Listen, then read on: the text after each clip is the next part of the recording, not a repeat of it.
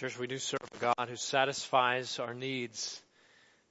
And our greatest need is for Him. And often we try to put things in place of Him. We run after other things as if they can satisfy in a way that only uh, knowing Him satisfies. And when we've tasted His goodness, uh, He satisfies our longing and our, our greatest need. Let me invite you to open up God's Word with me this morning to the second book of the Bible, the book uh, of Exodus, as we continue a new message series we started last week uh, from these opening chapters of Exodus uh, titled Unforgettable. And if you're familiar with the story of Exodus and, and, Moses and God's work through Moses, you know that it is an unforgettable story. It is uh, an unparalleled story. It is uh, a tremendous story, an unforgettable story. But even more than that, uh, it's a reminder uh, that God is a God who does not forget His promises. God is a God who doesn't forget His plans. God is a God who doesn't uh, forget His His people. And in our text for this morning, uh, God's plans are uh, clearly portrayed. Uh, his hand is obvious. He is at work, working uh, for our good and for His His glory. And as you find your place there in uh, Exodus chapter two. let me invite you to join me standing, whether in body or in spirit, for the reading of, of God's holy word let me remind you just a bit of, of the context uh, of where we are. So if you were here last week, or you may recall that uh, that the uh, Israelites have spent a number of years in oppression and slavery in Egypt. They've been taken into a foreign land. They've multiplied there in a great way. And as a result of their multiplication, the king of that land, the Pharaoh, the king of Egypt, is threatened by them. Uh, he's worried about them. He's worried that they're going to become so numerous that uh, they might join his enemies and fight against him. And so Pharaoh the king takes uh, matters into his own hands. He begins to enslave the Israelites, to oppress them, hoping that that will curb their power and population. And when that doesn't work, he uh, he instructs the Hebrew midwives to kill the baby boys when they're born, uh, so that he can continue to control the power and, and population. And when that doesn't work, Exodus chapter 1 verse 22, Pharaoh gives this order. He says, every Hebrew boy that is born, you must throw into the Nile but let every girl live. And that's where we pick up our story for today. Chapter 2, verse 1. Let's hear the word of the Lord. The Bible says, Now a man of the tribe of Levi married a Levite woman, and she became pregnant and gave birth to a son. When she saw that he was a fine child, she hid him for three months. But when she could hide him no longer, she got a papyrus basket for him and coated it with tar and pitch. Then she placed the child in it and put it among the reeds along the bank of the Nile. His sister stood at, a, stood at a distance to see what would happen to him. Verse 5 Then Pharaoh's daughter went down to the Nile to bathe, and her attendants were walking along the river bank. She saw the basket among the reeds and sent her female slave to get it. She opened it and saw the baby. He was crying, and she felt sorry for him. This is one of the Hebrew babies, she said. Then his sister asked Pharaoh's daughter, Shall I go and get one of the Hebrew women to nurse the baby for you? Yes, go, she answered. So the girl went and got the baby's mother. Pharaoh's daughter said to her, Take this baby and nurse him for me, and I will pay you. So the woman took the baby and nursed him. When the child grew older, she, she took him to Pharaoh's daughter, and he became her son. She named him Moses, saying, I drew him out of the water. Would you bow with me? Father, this is your word. Lord, guide us in rightly understanding it. Lord, may we discern the truths that you have for us through it today. May you convict us where we're in error. May you confront us with your truth. May you encourage us in the faith, faith in you. Lord, that we might apply the truths of of your word to our lives and be conformed more and more to the image of your Son, our Savior, in whose name we pray. Amen. Well, church, you may be seated. Well, no doubt for uh, churchgoers, uh, this is a familiar story. Uh, maybe even if you didn't grow up in, in church, you, have heard this story. And uh, if the details of this particular story don't amaze us, uh, it's because we've heard it too much. I mean, God's hand is all over the details of this particular drama. Uh, has there ever been a time in your life where you were trying to accomplish something and the details just weren't coming together? It just wasn't happening. Uh, the details weren't falling in place in such a way to lead you to believe, hey, this is uh, working out. I, I'm in control of this event. Things are coming together in the right way and in the right time. Uh, I felt a little bit like that, have felt a little bit like that, but felt a little bit like that yesterday afternoon as I picked up uh, a, a long delayed uh, home bathroom renovation project and thought it's time to get back on this. And uh, this has been a multi-step project where there's been a small wall that's been taken out, there's been a tub that's been taken out, floors been taken up, wallpaper's off, uh, repatching up the wall, getting prepared to put a new tub down, new paint, uh, new floor. And there was this little uh, piece up near the top of the wall uh, where the wall connects to the ceiling called molding. You're familiar with this. Uh, not much um, of a gap there where I had taken out this little wall, needed to replace that piece of molding, had some scrap molding. I thought this is there's going to be nothing to this, right? Uh, it shouldn't be nothing to this. And so I was pretty proud of myself. I got up and I trimmed each side of that where it had been angled so that I can just uh, cut, uh, measure, cut, and then apply. Put that right back in the hole and, and off we go. Well, uh, get down the road, make successful cuts, make successful measurements, uh, cut the piece, and come to put that uh, molding piece up and get it up there. Get it about, um, well, not far at all in. And and what happens? It splits the piece of molding breaks.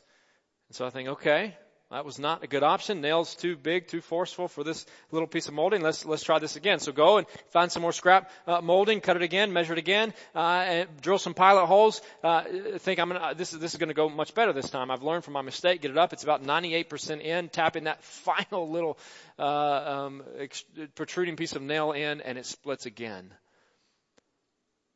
I'm thinking this is just not going my way. I, I mean, I'm, I'm trying to get this together and it's not happening. Finally, third time. It's a charm. It's in. It's, it's as good as Chris can get it in. It's in. But sometimes, I don't, I don't know if maybe it's just me, but sometimes we're, we're trying to do things and it doesn't feel like things are going our way. Things are not coming together. Uh, we're not in control, or our control is not um, is not working. But other times in life, and perhaps you've experienced times in your own life where, where things were coming together, maybe circumstances conveyed in your life that God was in something, that He was, uh, that He was guiding you, that He was leading you, that He was providing for you, and you could just see His hand. You knew that He was orchestrating events uh, for His purposes beyond your efforts and control. And this story is just such an example. Friends, God's fingerprints are all over this story, reminding us that God is sovereign that God is in control, that He is unmatched, that He is unequaled, and He is the author of human history. And not only is He God over all, but He is a good God over all. Friend, did you know that God is good? That He is the King of kings and Lord of lords, that He is the Almighty Maker of heaven and earth, but He is also a God who is kind and gracious and patient. He is compassionate. He is a God who comes near to us. He's a God who invites us into His family to approach Him as our Father. He is a God who delivers. He's a God who rescues. He's a God who redeems, who saves. You see, this story, Exodus 2, is about the birth of a man whom God would save in order to use that man as the savior of the Israelites in bondage under Pharaoh. A story of real life salvation from the hand of death. A story that teaches us that God accomplishes salvation in human history. God accomplishes salvation in human history. He accomplishes salvation in a real place and real time. And as is the case with many of the biblical stories like this one and others. Many uh, scholars, many many liberal scholars today want to dismiss this story as inaccurate or debatable or as ancient folklore, but the Bible doesn't present it that way, so let's not read it that way. In fact, the Bible presents this as the Word of God, a story of God's work in real history at a real time, and so let's read it as if it is the Word of the Lord. And after limited details in chapter 1, chapter 2 slows down and hones in on the birth of Moses as if something quite significant is happening here. And it is. It is.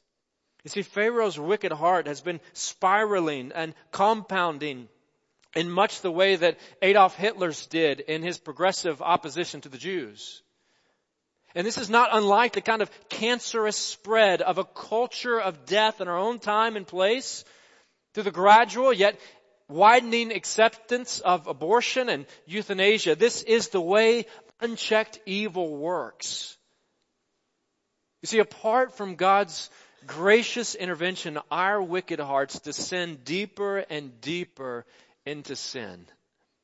But thanks be to God, He is a God who intervenes. He is a God who steps in. He is one who has and who does intervene despite Pharaoh's efforts to weaken the Israelites by beating them into submission through slavery, through selective and uh, secret infanticide, and now through all out and public genocide. Despite these evil efforts, this particular Hebrew boy is spared. Now don't miss that the odds are absolutely stacked against him and his family. The king of Egypt hates them ultimately because he hates their God, our God. But this God has devised plans and he has made promises to a people and no wicked man is going to stand in God's way. God accomplishes salvation in human history and in salvation, God triumphs over evil. He triumphs over evil. You likely remember the story of Joseph, the story that sets the historical setting for the book of Exodus. Remember that Joseph is uh, a man with many brothers, and his, his brothers uh, despise him. They hate him because he's daddy's favorite. And they begin to take out their jealousy, their hatred on uh, Joseph. They decide one day that they're going to get rid of him. They actually decide that they're going to murder him the last minute, they changed the course of action thinking, well, if we get rid of him, there's no benefit to us. Why don't we sell him off and take the proceeds for ourselves? And so they sell Joseph to a traveling caravan and ultimately Joseph ends up in Egypt enslaved. God grants him favor and he his Pharaoh, he has favor in the eyes of Pharaoh the king. And then sometime later he loses that privileged position and he's thrown in prison. A life of ups and downs, of waiting and trusting on the Lord. And eventually, uh, God uh, grants him favor in a great way. Once again, he's delivered from prison and he assumes a, the most powerful position in all the land of Egypt, with the exception of the king himself. And there's a famine in the land of his family, and so his family comes to Egypt because Egypt has food. You remember the story. The brothers come, and they end up before Joseph unknowingly. And finally, toward the end of the story, the book of Genesis ends and, and Joseph reveals his identity to them and, and they're brokenhearted over the way that they had mistreated him. And this is what Joseph tells his apologetic brothers in Genesis chapter 50. He says, you intended to harm me. There's no doubt about that. He says, you intended to harm me, but God intended it for good to accomplish what is now being done. The saving of many lives. In other words, you intended to harm me, guys. But God has taken your efforts, your wicked efforts, and He is using them for His greater purposes and glory. And likewise, the efforts of Pharaoh are bent on destroying every Hebrew boy, yet this particular Hebrew boy somehow survives. And not only survives, but thrives under the care of the princess and ultimately in the palace of Pharaoh himself. Don't miss the incredible details of this story. In salvation, God triumphs over evil. Did you know that there is no obstacle that is too big for God to overcome? God is not afraid of death. He is not alarmed by illness. He is not fearful of the devil and his plans. There's no obstacle that is too big for our God to remove. This is the way that God works, taking places of death and turning them into places of life. Think of Noah and the flood. Think of Jonah in the belly of the fish in the bottom of the sea. Think of the Israelites passing through the Red Sea. Think of Joseph, uh, or not Joseph, Jesus, Joseph's uh, earthly son in the tomb. You see, God has a history of bringing life out of apparent death. And if you are one of His, then this is exactly what He has done for you. See, Moses became the child of a king. But if you are a follower of Jesus, you have been invited to become children of the King. No longer children of darkness, no longer in slavery to sin, no longer defeated by death. Paul writes, he says, the sting of death is sin and the power of sin is the law. But thanks be to God, he gives us the victory through our Lord Jesus Christ. Church, God is a God of victory, of triumph over evil. Thus, believer, celebrate his victory. Celebrate his victory. If you are a disciple of Jesus, if you're a follower of Christ, if you have uh, repented and, and trusted in Christ for salvation, then your life ought to be characterized by celebrations. I don't know if your football team uh, won this uh, weekend. I, I, think most football teams represented in the room, most college football teams won this weekend. Not all. I know that uh, for once my team actually won. Some of you are used to winning. Some of us not so much. Um, uh, but did you know that God is always victorious? That we don't have to wonder from week to week or from year to year if his plans are going to come about, if, if he is going to remain on the throne, if he is going to be numero uno. He is always victorious. And through Jesus, he invites us, church, to share in his victory, to partake of his victory, to relish in the life that he has given, the life that he is giving, and that he will forever give to his people. You see, Christian, like Moses, the odds were stacked against us too.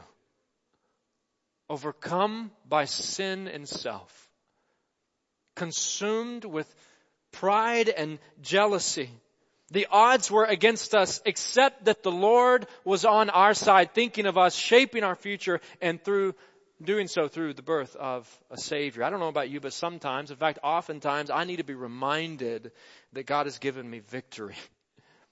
And He has given me victory over sin and death and danger and darkness. The finished work, the completed work of Christ the King. Church, the truth is we have something to celebrate. We have something to come together and to sing about, to rejoice over. We have something to shout about. We have something even to dance about. Friends, I'm not Pentecostal, but I tell you what, we ought to be a little charismatic sometimes. We ought to be celebrating the victory of our God. I heard one amen. Can I get an amen? He rules and he reigns and he, he has granted us favor. He has saved us by his grace. He has triumphed over evil for us. In salvation, God triumphs over evil and he does so. Don't miss this. He does so for us. He does it for us and he does this. He does this. And salvation is, is God's work from start to finish. He accomplishes this, not us. It is God's work from start to finish, from beginning to end. If you don't believe me, simply digest the details of this drama once again. Let's walk back through the story. The, the wicked king of Egypt issues a decree to kill all the Israelite baby boys. And then two Israelites, a man and a woman from the tribe of Levi, they marry, they conceive, and they wait for the baby to be born and give birth to a baby boy. A treacherous time. His mother loves him dearly, thus she hides him as long as she can, cherishing every moment with her newborn baby. But there comes a time when she can no longer hide him safely, and when she can no longer keep him a secret, she puts him in a basket. The word in this text for basket is, is literally ark. Some of your translations may have a note about that or may actually translate it that way. The only other place this word is used in the Old Testament is the story of the flood, Noah and the ark. And so for original readers who were familiar with that text, this would have taken them back. She, she put them in an ark. Well, God must uh, be doing something extraordinary. He must be preparing to save and deliver this one as he did Noah and his family through the flood. You see, Moses' mother is not abandoning him, but she is trusting him to the Lord. If she had no hope that the Lord would spare her son, then surely uh, she wouldn't have sent her daughter along to see what would happen to him, verse 4. And the author of Hebrews says Moses' parents lived by faith in God and were not afraid of the king's edict. And so Moses' mother can only trust and hope and pray that her God will intervene, providing protection for her son as he floats on the croc infested Nile. And he does. God does. But the daughter of the king of Egypt sees the baby and feels compassion on him. And so Moses' elder sister, Miriam, probably a young teenager at the time who's been sent along by mom to watch what happens, speaks up and says to the princess, should I, should I go find a Hebrew woman to take care of this baby for you? And she responds and says, yes. Let me pay her. And so Moses' own mother cares for her baby son again until he is old enough to be adopted into the king's family. Don't miss all the women that God uses in this story. Chapter 1, he uses two Hebrew midwives. I covered that last week, Shiphrah and Puah, in a great and mighty way to be faithful to him, to be devoted to him, to spare these kids. And then in chapter 2, he uses a Levite woman. He uses Miriam, a young teenager. He uses Pharaoh's daughter. You know, the king thought if he could curb the power and population, he, by eliminating all of the boys and the men, the men, then he had nothing to fear, but perhaps it was the women of faith whom he should have feared. Listen to one author's angle on this account. He writes, he says, imagine this scene. Moses floats down the dangerous Nile. God sovereignly cares for this little boy. God keeps Moses from crocodiles and starvation and drowning. And by God's grace, Moses was nourished and taught by an Israelite, his own mother as an infant. God raised up a deliverer right under Pharaoh's nose. Another author, another commentator writes, he says, Moses is spared by being cast onto the very Nile that was to drown him. He's treated with maternal kindness by the daughter of the very king who had condemned him and to whose descendants he would become a nemesis. And is assigned as a responsibility with pay to the one woman in all the world who most wanted the best for him, his own mother. Friend, God's hand is all over this story. Who else could accomplish such a salvation? Salvation is God's work. It's His work from start to finish. So see His providential hand. See his hand. See God's work, his, his guiding hand, his provision, his protection, his presence throughout this story. And not only this story, but we know this story is situated in a larger story. A story of redemption through the Word of God. See His hand in it. See His hand in your life. He is at work. God is at work. Always. He's guiding, He's providing, He's moving human history toward His perfect will. God accomplishes salvation in human history. This is what he was doing through Moses. Was creating, protecting, preparing one who would gather the Israelites and confront the king and lead well over one million Hebrews out of oppression in a foreign land. Now this is an incredible story. This is a story that ought to make us pause and consider how, how great the God of, of Moses, how great, the God of the descendants of Abraham and Isaac and Jacob, the God of the Israelites. But as you know, the story doesn't stop there. There's more to this story.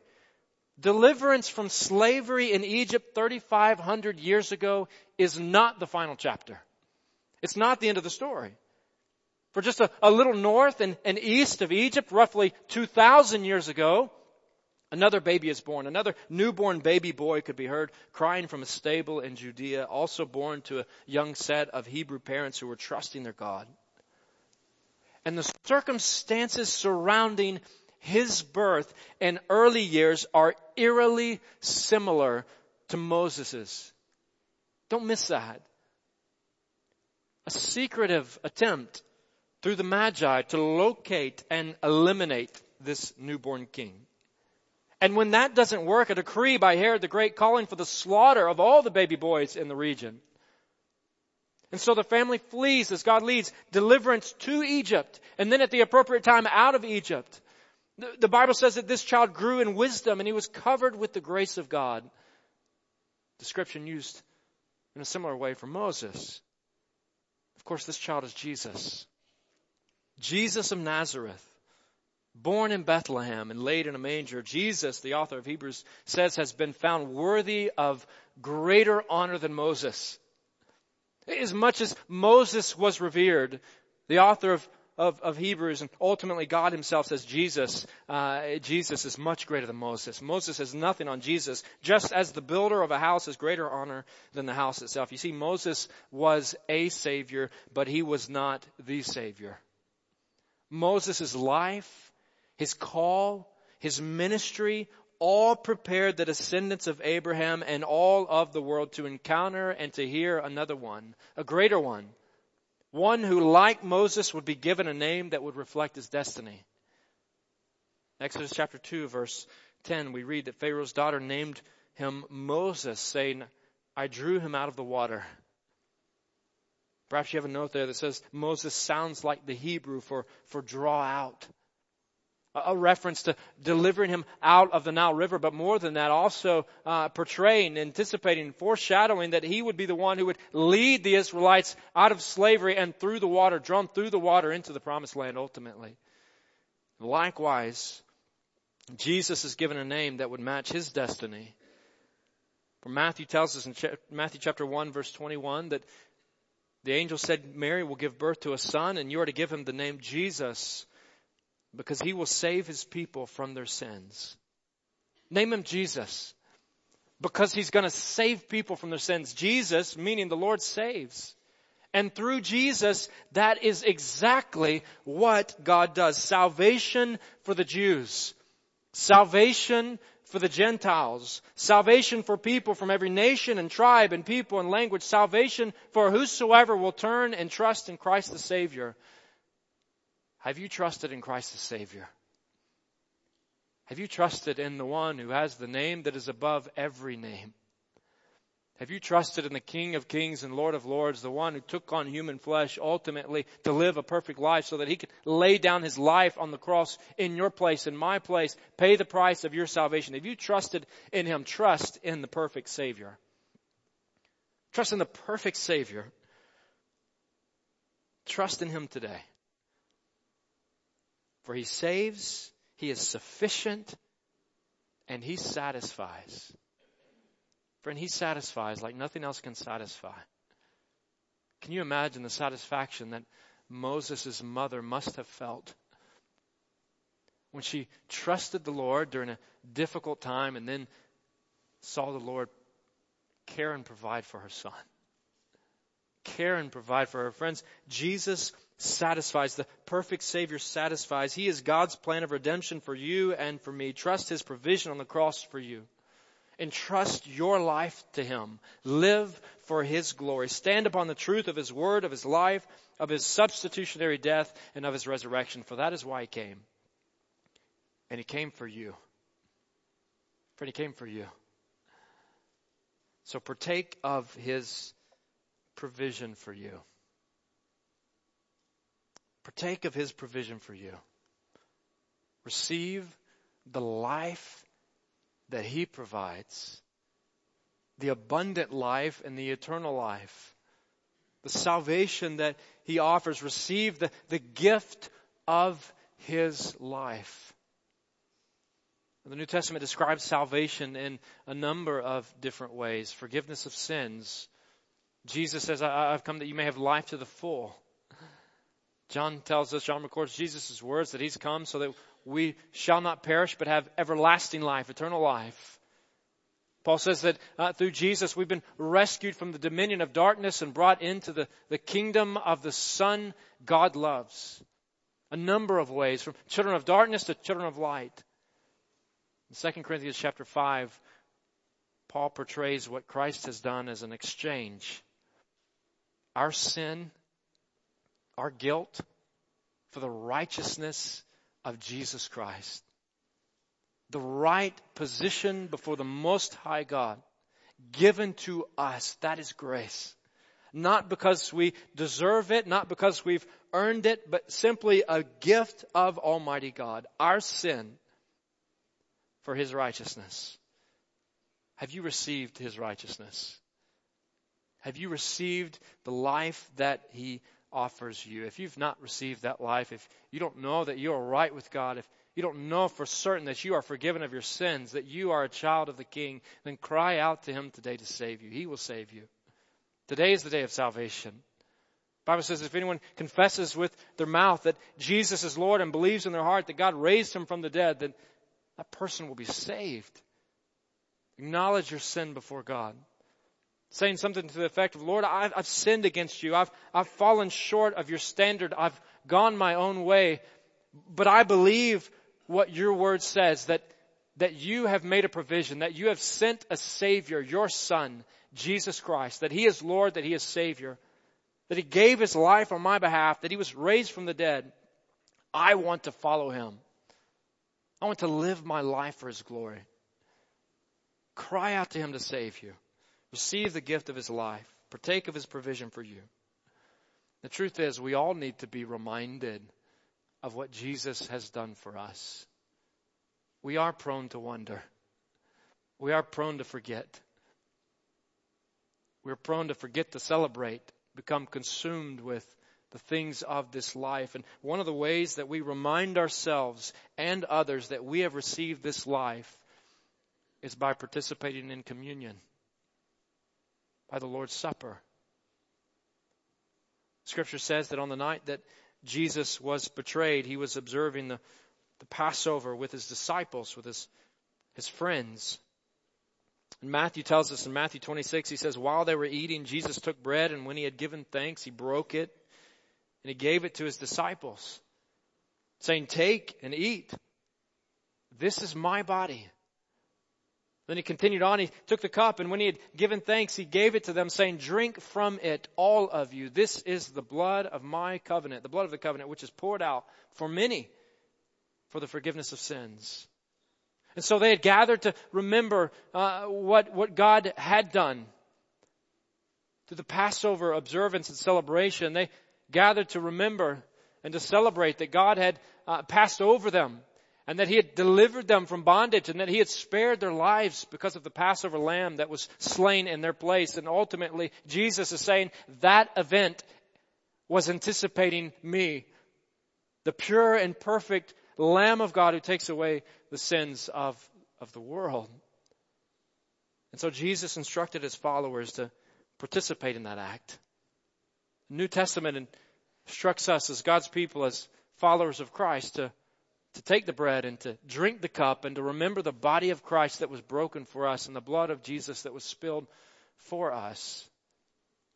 And when we do so, friends, when we observe the Lord's Supper, we are looking back at what Christ has done for us on the cross, that He has completed our salvation, that He has paid the price, that there's nothing left to pay that our salvation, our forgiveness is dependent on what Christ has already done. We look back at the cross we gather in a room like this and we look around at each other and we see a, family of believers.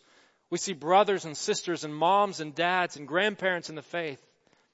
And we're reminded that we, that we are part of a family. We're part of something much bigger than us. There's a sense of, of growth together. We look around and see a united body of believers and then we look up and we see Christ still reigning on the throne. He is victorious. He is on high. He is King of Kings and Lord of Lords, and then we look forward anticipating His soon return for us and life forever with Him.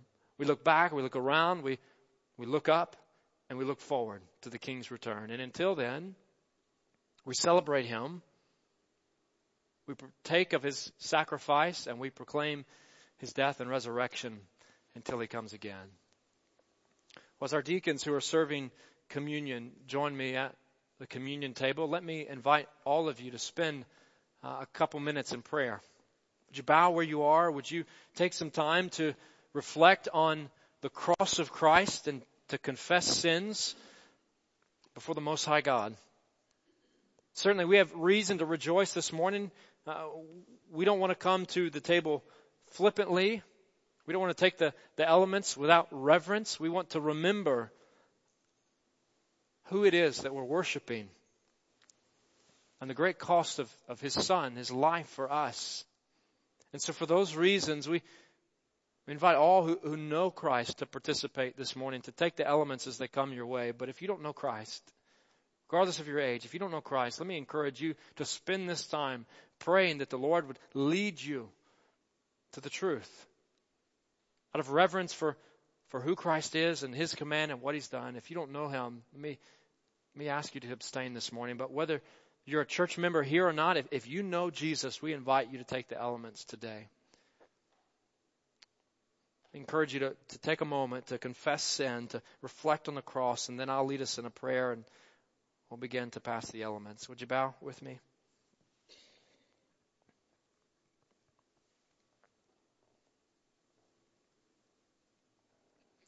Father in heaven, you are unmatched. You are unequal. You alone are God. There is none like you.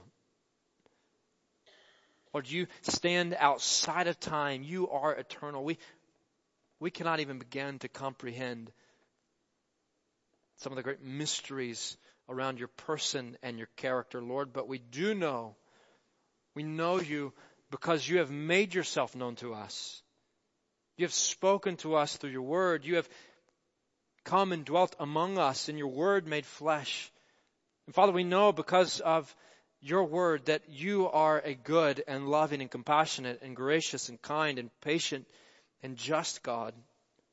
And Lord, despite our sin, you long to save us, to restore us, to be known by us and to know us intimately forever and ever and ever. And Lord, you have provided a way for that to take place through the cross of Calvary, through the birth of a Savior who would grow up to be a perfect man and lay down his life as the perfect Lamb and be raised from the dead according to your might and your power.